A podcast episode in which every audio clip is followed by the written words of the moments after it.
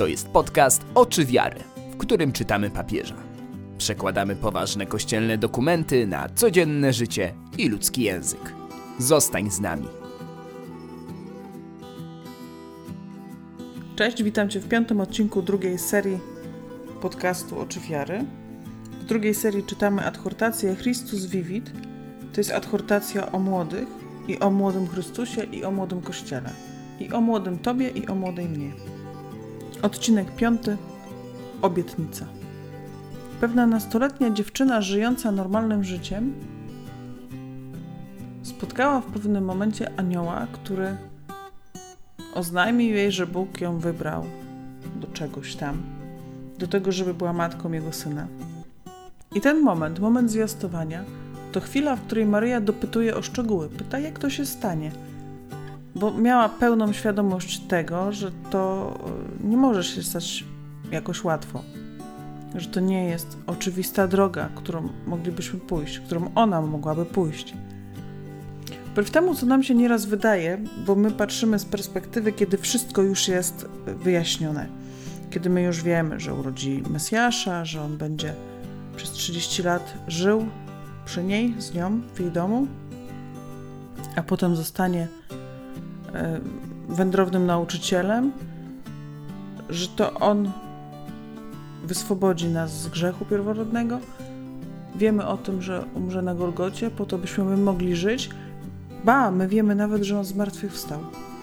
My wiemy, że, że żyje po dziś dzień. I często z tej perspektywy patrzymy na moment zwiastowania, tak jakby Maryja miała to wszystko wiedzieć, a niby skąd. Ona wiedziała, że anioł przyniósł jej jakąś wiadomość i ta wiadomość nie jest wcale taka dobra, jakby się wydawało. I dopytuje, jak to się staje, jak to się stanie, a anioł mówi tylko: moc Najwyższego osłoni cię. Moc Najwyższego. No, mo- może tobie to coś tłumaczy, mi dalej nie, nie wyjaśnia sprawy. I podejrzewam, że Maryi też to nie wyjaśniło sprawy. Jedyne, co usłyszała wtedy od anioła, to to, że Pan Bóg jej obiecuje. Że Pan jej obiecuje, że to się wydarzy. I pyta ją, czy ona się na to zgadza. Czy ona zgadza się na to, żeby w jej życiu wydarzyło się coś, co Pan zaplanował, nawet jeśli ona tego nie rozumie. Ja jestem pewna, że z tego wszystkiego to ona rozumiała tyle, że będzie miała kłopoty, że coś będzie nie tak, że, że nikt jej nie uwierzy. Że nikt jej nie uwierzy. Tego naprawdę można było się spodziewać. Więc Maryja, jako nastolatka, młoda dziewczyna, mimo wątpliwości i trudności, których przecież się nie pozbyła, mimo tego, że miała pełne prawo i myślę, że przewidywała komplikacje, mimo tego, że nie miała żadnego ubezpieczenia, ona stawiała całe swoje życie na to jedno tak, na to jedno fiat, na to jedno przyjmuję, Panie, Twoją obietnicę i pójdę za nią, chociaż jej nie rozumiem. Gotowa była zaryzykować i gotowa była powiedzieć Bogu tak. Ile zaangażowania w relacje z Panem było w tej młodej dziewczynie, że gotowa była wszystko położyć na szali tej relacji. Wszystko. Ona nie miała żadnej innej gwarancji poza tym, że Bóg jej obiecał. Poza Bożą obietnicą. Papież Franciszek pisze, że Maryja jaśnieje w sercu Kościoła i jest wzorem młodego Kościoła, który chce naśladować Chrystusa ze świeżością i posłuszeństwem. Uświadomiłam sobie niedawno, że po tym tak, które powiedziała Maryja, nastąpiło trzydzieści lat codzienności. Codzienności, zwykłej codzienności. trzydzieści lat po prostu życia. I to nie takiego łatwego, bo w międzyczasie trzeba było uciekać, bo Herod chciał zabijać dzieci. W międzyczasie była emigrantką w Egipcie, potem musiała wrócić, zaczynali wciąż od nowa. Te podróże też nie były takie przyjemne, bo samoloty jeszcze wtedy nie latały. I to wszystko się dzieje mocą jednego tak wypowiedzianego Bogu w wieku lat kilkunastu. No właśnie, czy mocą jednego tak? Wierzę, że to było jedno tak. Ja myślę, że to było tak wypowiadane na nowo. Tam to było pierwsze. A potem codziennie trzeba było powiedzieć kolejne tak Bogu i wejść w codzienność. W codzienność. W pranie, w gotowanie, wstawanie, robienie zakupów, jedzenie, przygotowanie jedzenia, spania. No, co, co, tam, co, tam, co tam się robi w codzienności? Co, co my robimy po dziś dzień? To się nie zmieniło. To wszystko jest potrzebne. Powiedziałam niedawno w prywatnej rozmowie, że modlitwą naszą nie jest tylko modlitwa. To znaczy nie tylko modlitwa ustna, mówiąc precyzyjniej. Nie tylko wtedy się modlimy, kiedy zmawiamy pacierz albo zwracamy się do Boga swoimi słowami, ale modlimy się za każdym razem, kiedy w naszym życiu robimy to, co robić należy, kiedy jesteśmy zgodni z naszym powołaniem. To można tak ładnie określić jako powołanie stanu. Jeżeli jestem mężatką, to mam pewne obowiązki wynikające z tego stanu, z mojego bycia mężatką. Inne obowiązki ma panna, inne ma wdowa. Jeszcze inne chyba na różnych etapach też życia, tak, w zależności od, od tego, gdzie jesteśmy postawieni, wśród jakich ludzi, dla kogo, bo dla kogoś jesteśmy. I żeby móc przejść codzienność tak jak należy, w taki sposób, żeby wszystko to, co robimy, było naszą modlitwą, to znaczy, żeby nasze poranne wstawanie było modlitwą, żeby przygotowywanie posiłku było modlitwą, żeby modlitwą było patrzenie na naszych bliskich, bycie z nimi. Właśnie o spojrzeniu też jeszcze, też jeszcze powiem. Albo zacytuję od razu. Nie uchylając się, ani nie ulegając złudzeniom, Maryja potrafiła towarzyszyć w bólu swemu synowi, wspierać go swym spojrzeniem i chronić swym sercem. W bólu, który cierpiała, ale który jej nie złamał, i tak dalej. Papież tu pisze, że była silną kobietą i że powiedziała tak. Była kobietą, która powiedziała tak.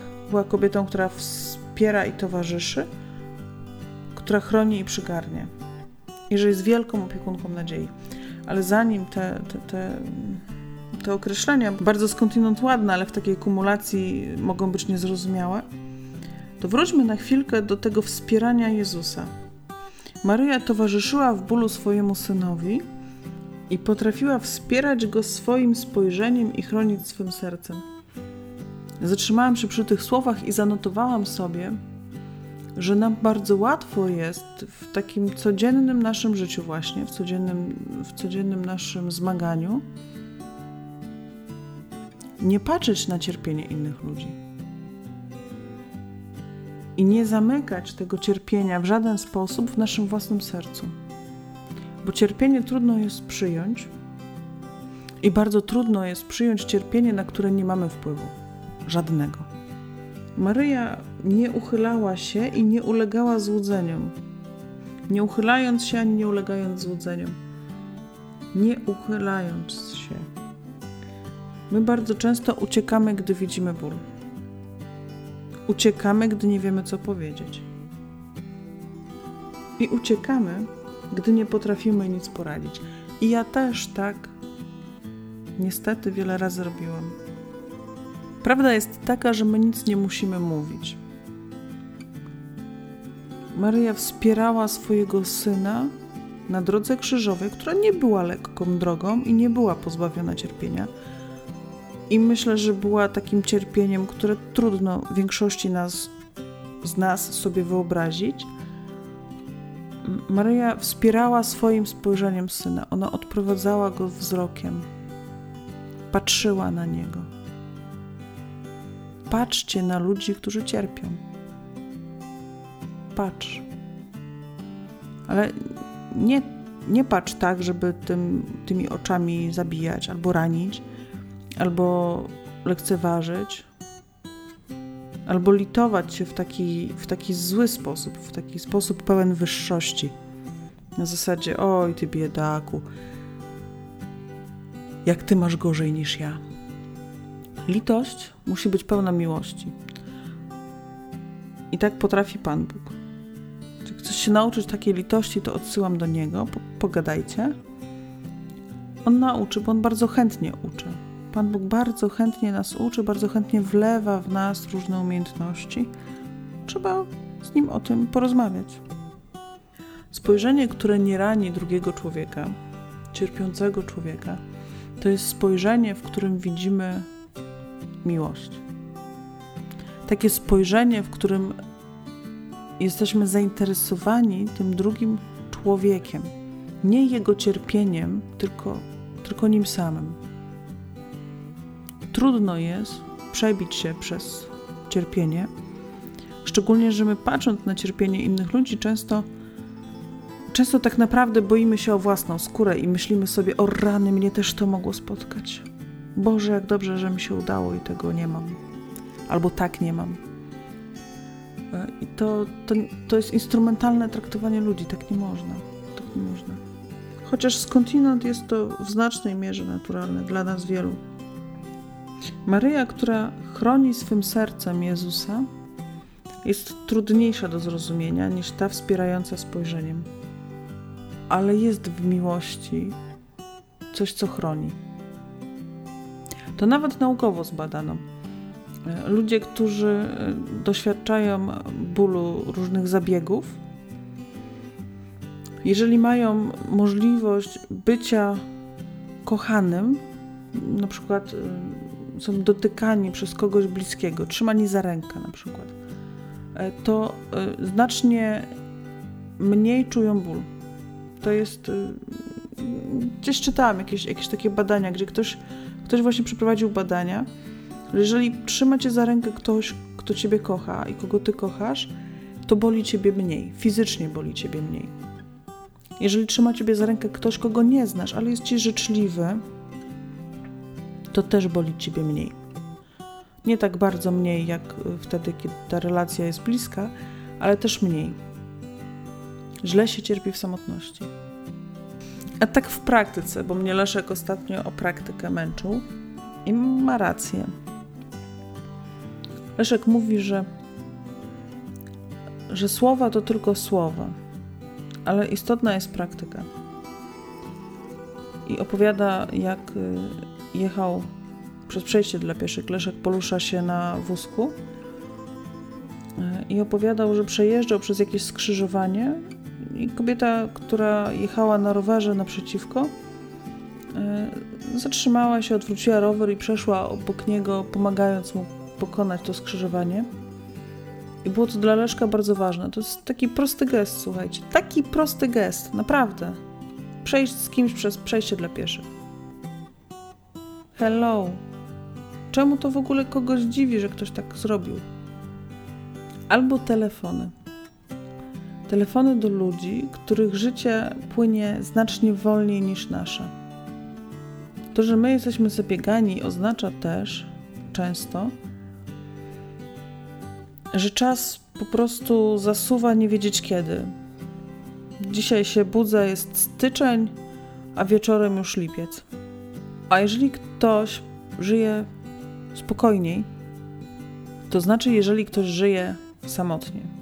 Jeżeli już nie pracuje, jeżeli nie ma bliskich wokół siebie ludzi, albo kiedy jest chory właśnie, to wtedy czas płynie dużo, dużo wolniej. Człowiek budzi się rano, mija tydzień i jest dopiero godzina później niż się obudził. I wtedy okazuje się, że jeżeli dzwonisz do kogoś takiego i rozmawiasz z nim o obiedzie, albo o... Już chyba o tym kiedyś wspominałam w którymś z odcinków podcastu, albo o tym, kto idzie za oknem, jak jest ubrany, jaka jest pogoda, w innych rzeczach, które być może są dla ciebie mało interesujące, to ten ktoś będzie na twój telefon czekał, tak jak w Małym Księciu, będzie po prostu czekał na ten twój telefon, będzie kojarzył tą porę i ten dźwięk z twoim telefonem i może się okazać, że ta rozmowa dla tej osoby będzie najważniejszą rzeczą w całym tygodniu. Nie można zamykać oczu, nie można nie patrzeć, nie można przechodzić obok. Patrzcie na innych ludzi. Patrzcie na ludzi. Papież o Maryi pisze jeszcze, że była młodą dziewczyną o oczach jaśniejących Duchem Świętym, dziewczyną o wspaniałej duszy, pełną radości. I uwaga, która z wiarą kontemplowała życie i zachowywała wszystko w swoim sercu. No to to jest prawie dosłowny cytat z Ewangelii. To wiemy, to czytaliśmy, to słyszeliśmy. Ale dalej mówi on. Była niespokojna, gotowa by wyruszyć. Była tą, która dowiedziawszy się, że kuzynka potrzebowała jej, nie myślała o swoich własnych planach, ale z pośpiechem poszła w górę.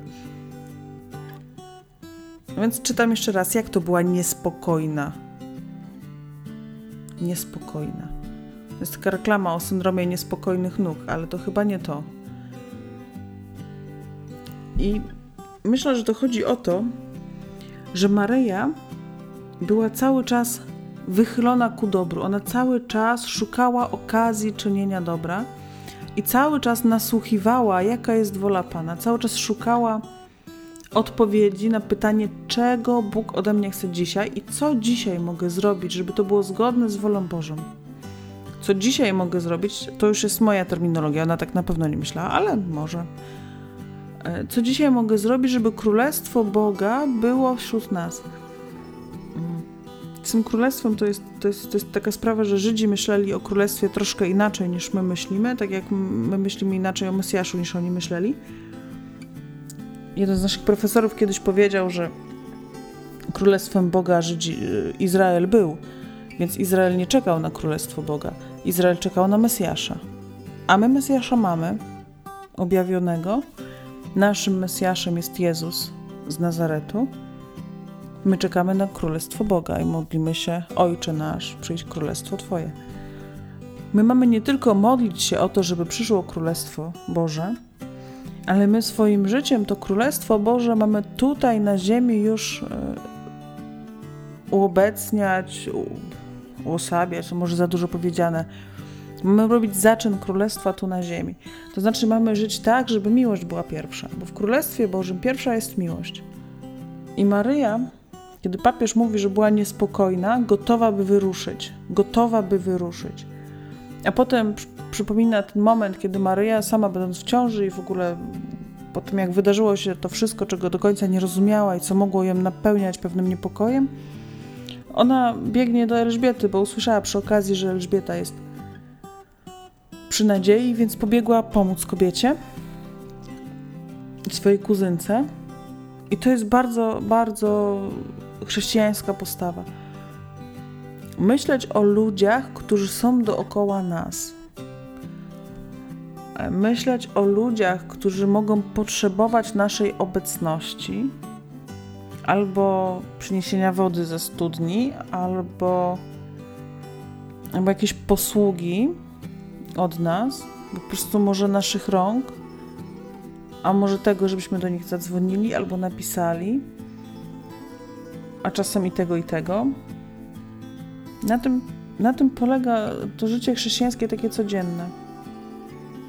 Pewna pani lat temu kilkanaście opowiadała o tym, co ona robi, kiedy usłyszy, że ktoś umarł. Na przykład u sąsiada. Co ty robisz? Co ty robisz, kiedy usłyszysz, że ktoś umarł w domu sąsiada? Bo do Bożeny przyszła sąsiadka i powiedziała, jak będziesz miała gości, to ja ich mogę przenocować. A tu są krzesła, możesz wziąć też krzesła, jeśli ci będzie brakować krzeseł. A Marysia opowiadała, że kiedy ona słyszy, że ktoś umarł, to bierze tysiąc złotych i idzie do tego kogoś i pyta, co ci pomóc załatwić? W czym ci pomóc? Jak ci pomóc? Co zrobić? Gdzie pojechać? Chodź, wezmę cię, pojedziemy razem. To jest, to jest wielka mądrość i to jest to właśnie wyglądanie okazji. To jest ten niepokój, o którym pisze papież w odniesieniu do Maryi, ale to nie był niepokój jako obawa, strach. Nie. To był, to było serce kipiące entuzjazmem i chęcią bycia z innymi ludźmi i, i dla innych ludzi. Serce, które nie myślało o sobie, kobieta, która nie myślała o sobie, tylko myślała o tym, żeby się przydać, żeby nie zmarnować swojego życia i kolejnych chwil tego życia. Będziemy czytać dzisiaj o Maryi. Chyba już się domyślasz coś na ten temat.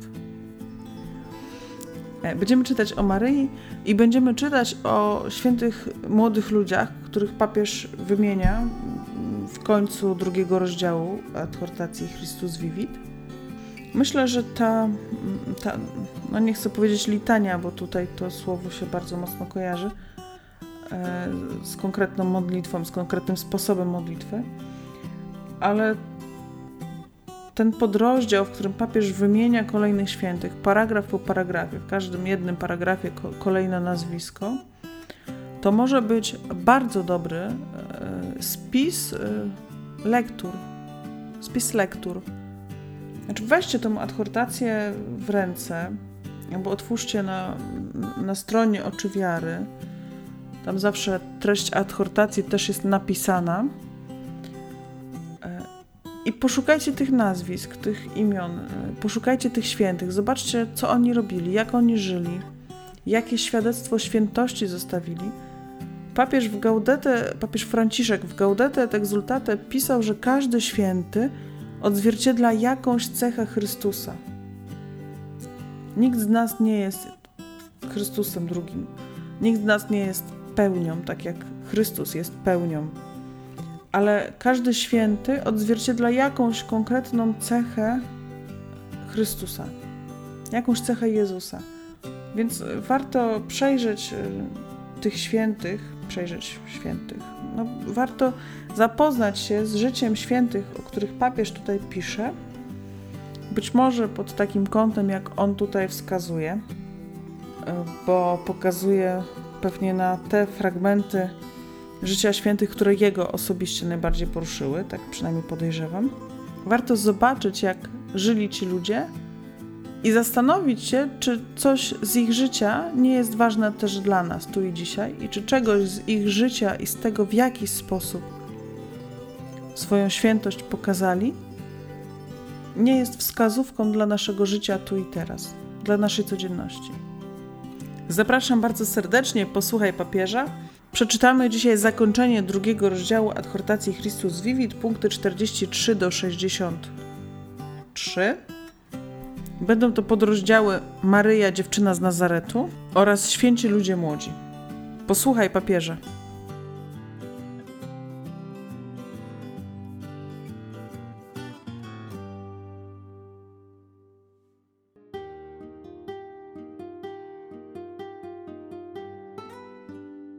Christus Vivit. Rozdział drugi, podrozdział Maryja, dziewczyna z Nazaretu. W sercu Kościoła jaśnieje Maryja. Jest ona wspaniałym wzorem dla młodego Kościoła, który chce naśladować Chrystusa ze świeżością i posłuszeństwem. Będąc bardzo młodą, Maryja przyjęła zwiastowanie anioła i nie zrezygnowała z zadawania pytań, ale też miała duszę otwartą i powiedziała: oto ja, służebnica pańska. Zawsze głębokie wrażenie wywołuje siła tak Maryi, młodej kobiety. Siła tego niech mi się stanie, które powiedziała aniołowi. To było coś innego niż bierna lub zrezygnowana akceptacja. Maryja nie znała powiedzenia: zobaczymy, co się wydarzy. Była zdecydowana, zrozumiała, o co chodzi i powiedziała tak, nie owijając w bawełnę. To było coś znacznie więcej, coś innego. Było to tak osoby, która chce się zaangażować i zaryzykować, która chce postawić wszystko na jedną kartę, bez innych gwarancji niż pewność, że niesie obietnicę. I pytam każdego z was, czy czujecie się tymi, którzy niosą obietnicę? Jaką obietnicę niosę w sercu, aby nieść ją dalej? Maryja niewątpliwie miała przed sobą trudną misję, ale trudności nie były powodem, by powiedzieć nie. Z pewnością czekały ją komplikacje, ale nie były to takie same komplikacje, jakie pojawiają się, gdy paraliżuje nas tchórzostwo, bo nie wszystko jest jasno lub zabezpieczone. Maryja nie wykupiła ubezpieczenia na życie. Maryja się zaangażowała i dlatego jest silna, dlatego jest influencerem, jest influencerem Boga. Tak, i chęć służenia były silniejsze niż wątpliwości i trudności. Nie uchylając się ani nie ulegając złudzeniom, Maryja potrafiła towarzyszyć w bólu swemu synowi, wspierać go swym spojrzeniem i chronić swym sercem. W bólu, który cierpiała, ale który jej nie złamał. Była silną kobietą, która powiedziała tak, która wspiera i towarzyszy, chroni i przygarnia. Ona jest wielką opiekunką nadziei. Od niej uczymy się mówić tak, upartej cierpliwości i kreatywności tych, którzy się nie zniechęcają i zaczynają od nowa. Maryja była dziewczyną o wspaniałej duszy, pełną radości, młodą dziewczyną o oczach jaśniejących Duchem Świętym, która z wiarą kontemplowała życie i zachowywała wszystko w swoim sercu. Była niespokojna, gotowa by wyruszyć, była tą, która dowiedziawszy się, że kuzynka potrzebowała jej, nie myślała o swoich własnych planach, ale z pośpiechem poszła w górę. A kiedy trzeba było ochronić swoje dziecko, udała się z Józefem do odległego kraju. Dlatego pozostała pośród uczniów zgromadzonych na modlitwie w oczekiwaniu Ducha Świętego. W ten sposób, w jej obecności, narodził się młody Kościół. Wraz z apostołami, którzy wyruszyli, by uczestniczyć w narodzinach Nowego Świata. Ta dziewczyna jest dzisiaj matką, która czuwa nad dziećmi, czuwa nad nami, swoimi dziećmi, którzy kroczymy przez życie często znużeni, potrzebujący, ale pragnący, aby światło nadziei nie zgasło. Tego właśnie chcemy, aby światło nadziei nie zgasło. Nasza Matka strzeże tego pielgrzymującego ludu, ludu młodych, których miłuje, który jej poszukuje, wyciszając swe serce, pomimo że podczas drogi napotyka dużo hałasu, rozmów i rozproszeń. Lecz przed oczyma Matki jest miejsce jedynie na milczenie pełne nadziei. W ten sposób Maryja na nowo rozjaśnia naszą młodość. Święci ludzie młodzi. Serce Kościoła jest również pełne młodych świętych, którzy oddali życie za Chrystusa.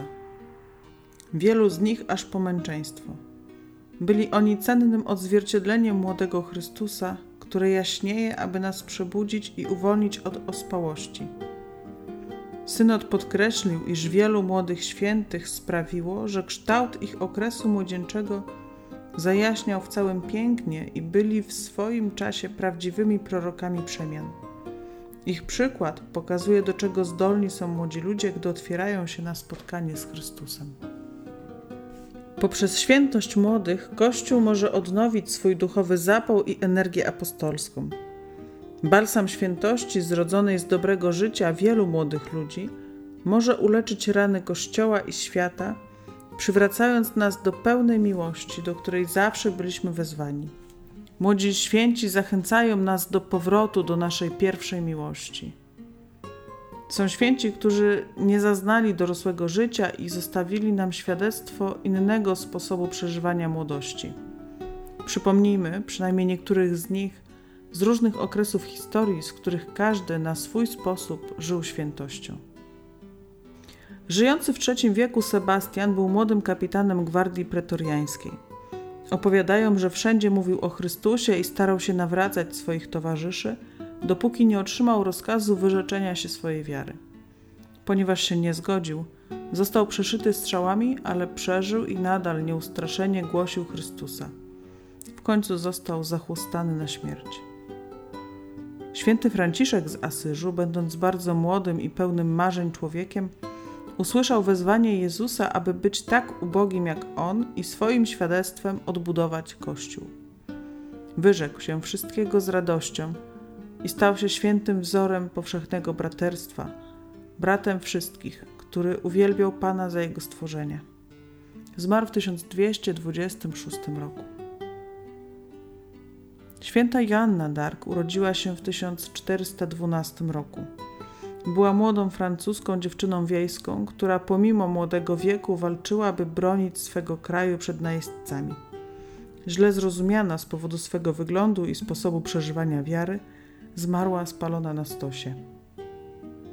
Błogosławiony Andrzej Pu Yen był młodym Wietnamczykiem z siedemnastego wieku. Był katechetą i pomagał misjonarzom. Został uwięziony z powodu swej wiary, a ponieważ nie chciał się jej wyrzec, został zamordowany. Zmarł wypowiadając imię Jezus.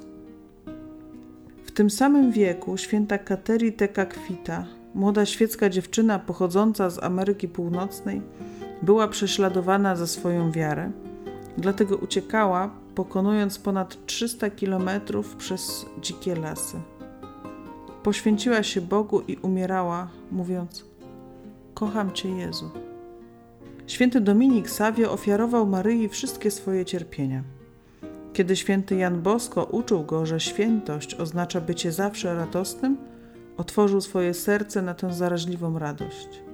Starał się być blisko swoich najbardziej zmarginalizowanych i chorych kolegów. Zmarł w tysiąc osiemset pięćdziesiątym siódmym roku, w wieku czternastu lat, mówiąc: o jakie piękne rzeczy widzę. Święta Teresa od Dzieciątka Jezus urodziła się w tysiąc osiemset siedemdziesiątym trzecim roku. W wieku piętnastu lat, pokonując liczne trudności, udało jej się wstąpić do klasztoru karmelitanek. Żyła małą drogą całkowitej ufności w miłości Pana i pragnieniem umacniania swoją modlitwą ognia miłości ożywiającego Kościół.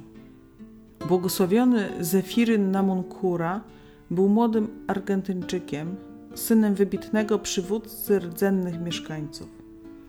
Został seminarzystą salezjańskim, przepełniony silnym pragnieniem powrotu do swego plemienia, aby nieść Jezusa Chrystusa.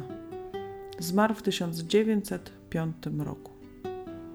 Błogosławiony Izydor Bakanja był człowiekiem świeckim w Kongu, który dał świadectwo swej wiary. Przez długi czas był torturowany za proponowanie chrześcijaństwa innym młodym. Zmarł w tysiąc dziewięćset dziewiątym roku, wybaczając swemu oprawcy. Błogosławiony Piotr Jerzy Frassati, który zmarł w tysiąc dziewięćset dwudziestym piątym roku, był młodzieńcem pociągającej radości, radości, która przezwyciężała także wielkie trudności jego życia. Powiedział, że pragnie odpłacić za miłość Jezusa, którą otrzymuje w Komunii Świętej, przez odwiedziny i pomoc ubogim. Błogosławiony Marceli Kajo był młodym Francuzem, który zmarł w tysiąc dziewięćset czterdziestym piątym roku. Został uwięziony w Austrii w obozie koncentracyjnym, gdzie pośród wyniszczających prac umacniał w wierze swoich towarzyszy współwięźniów. Młoda błogosławiona Klara Badano, która zmarła w tysiąc dziewięćset dziewięćdziesiątym roku, doświadczyła, że ból może być przekształcony przez miłość. Sekretem jej pokoju i radości była pełna ufność w Panu oraz akceptacja choroby, także jako tajemniczego wyrazu Jego woli dla jej dobra i dla dobra wszystkich.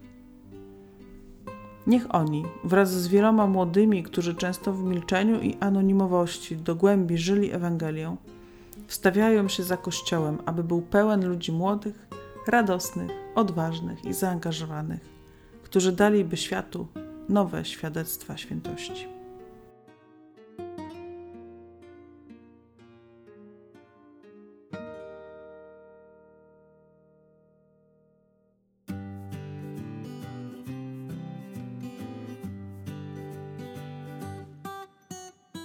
Bardzo Ci dziękuję za wysłuchanie tego fragmentu adhortacji Christus Vivit. Mam nadzieję, że będzie to dla Ciebie owocne w Twoim życiu. I na koniec jeszcze jedna myśl, taka, taka na pożegnanie. Kontemplować życie i zachowywać to w swoim sercu. Tak papież mówił o Maryi, że kontemplowała życie, zachowywała w swoim sercu. Zapisałam, że to właśnie kontemplacja rodzi w nas gotowość. Kontemplując życie, wymyślając się w życie, obserwując je, kontemplując, uczymy się, co w życiu wymaga reakcji i przygotowujemy nasze serca na to, by, by reagować, by wyruszać z pośpiechem w górę, kiedy trzeba. Życzę Ci wyobraźni miłosierdzia, o jakiej pisał Jan Paweł drugi kiedyś. Mówi, że jest nam potrzebna wyobraźnia miłosierdzia. Życzę Ci, żebyś miał, żebyś miała taką wyobraźnię. Życzę Ci, żebyś widziała innych ludzi i żeby to widzenie było przepełnione miłością. Po prostu miłością. Przepełnione pragnieniem dobra dla innych ludzi. Do usłyszenia w kolejnym odcinku. Zapraszam serdecznie. Zaglądaj, pisz, odzywaj się. Zajrzyj też na stronę posłuchaj papieża kropka p l. Tam znajdziesz wszystkie odcinki podcastu Oczy Wiary. Do usłyszenia. To był podcast Oczy Wiary. Zajrzyj na stronę w w w kropka oczy wiary kropka p l po więcej treści. Zachęcamy też do kontaktu. Mail kasia małpa oczy wiary kropka p l. Do usłyszenia.